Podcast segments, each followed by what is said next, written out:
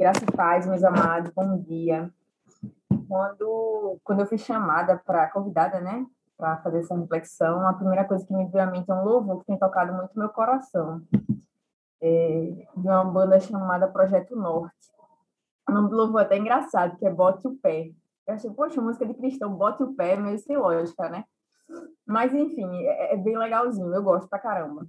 E o trecho que vem martelando muito na minha mente diz assim, ó: continuar não é uma opção.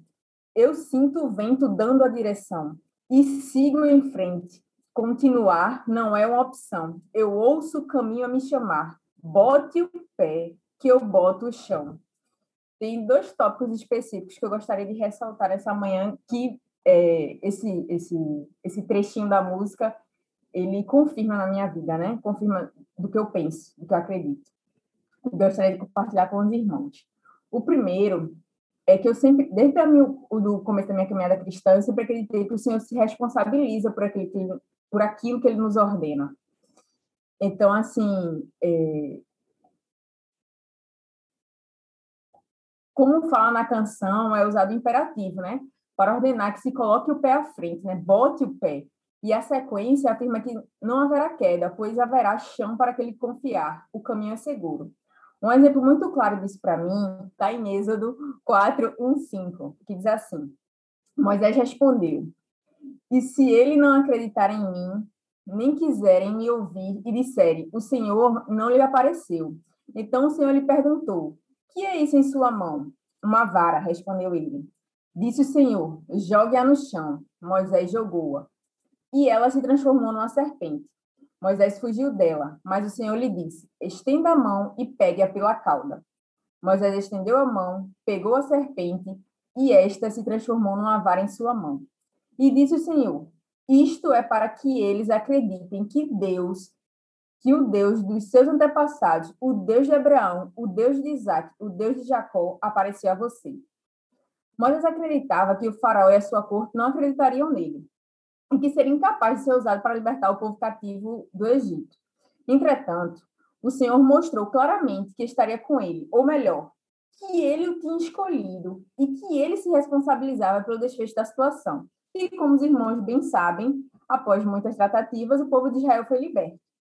Outro exemplo é Jonas.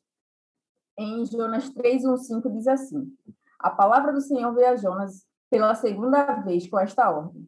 Vá a grande cidade de Nínive e pregue contra ela e a mensagem que eu vou dar a você. E Jonas obedeceu a palavra do Senhor e foi para Nínive. Era uma cidade muito grande, demorava 3 dias para percorrê-la. Jonas entrou na cidade e percorreu durante um dia, proclamando, daqui a 40 dias Nínive será destruída. Os ninivitas creram em Deus, proclamaram um jejum, e todos eles, do maior ao menor, vestiram-se de pano de saco. Quando o Senhor realmente não estava interessado na destruição de Nínive, mas na sua salvação. Jonas finalmente cumpriu a ordem que lhe fora dada. O povo de Nínive creu em Deus, mesmo que a palavra de Jonas tenha sido apenas informando sobre a destruição da cidade. O Senhor enviou Jonas, e mesmo que ele tenha tido percalços, né, devido à sua desobediência, mas Deus sempre ofereceu uma segunda oportunidade. O nosso Deus é um Deus de novas oportunidades. A missão foi cumprida. O Senhor se responsabiliza por aquele que Ele quer que seja realizado. O segundo tópico que eu gostaria de falar é sobre a fé necessária para cumprir a vontade do Senhor. É necessário botar o pé. Precisamos acreditar naquilo que o Senhor tem nos guiado. Continuar não é uma opção, é a única forma a seguir, caminhando conforme o nosso Pai nos guia, como está escrito em Mateus 17:20. Ele respondeu, porque a fé que vocês têm é pequena. Eu lhes asseguro que se vocês tiverem fé do tamanho de um grão de mostarda, poderão dizer a este monte, vá daqui para lá, e ele irá. Nada lhe será impossível.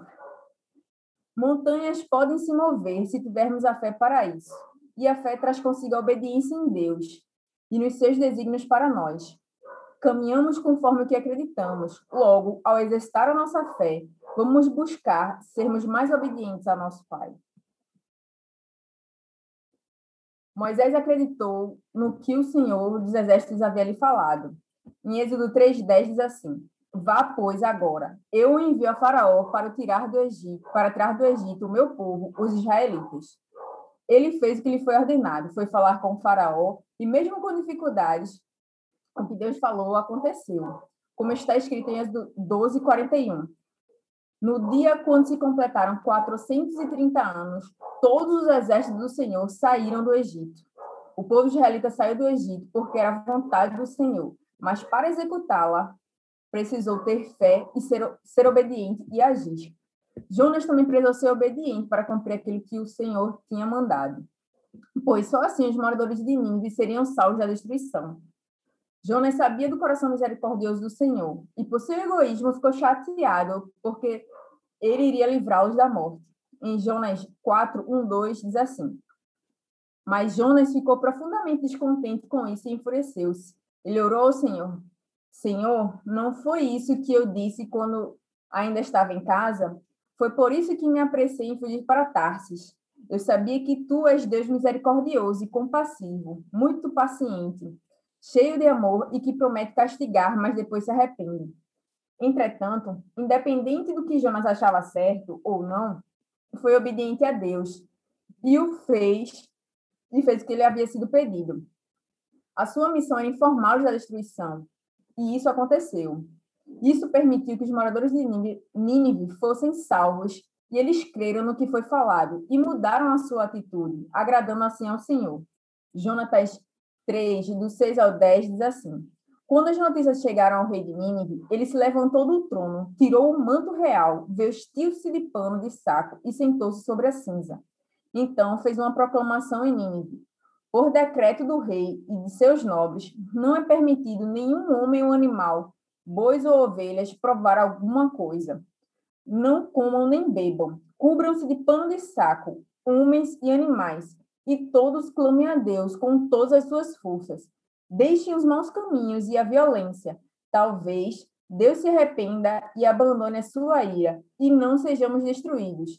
Deus viu o que eles fizeram e como abandonaram seus caminhos. Então Deus se arrependeu e não os destruiu, como tinha ameaçado. Concluindo, sugiro aos amados irmãos que tenham paz naquilo que o Senhor nos ordenou a fazer.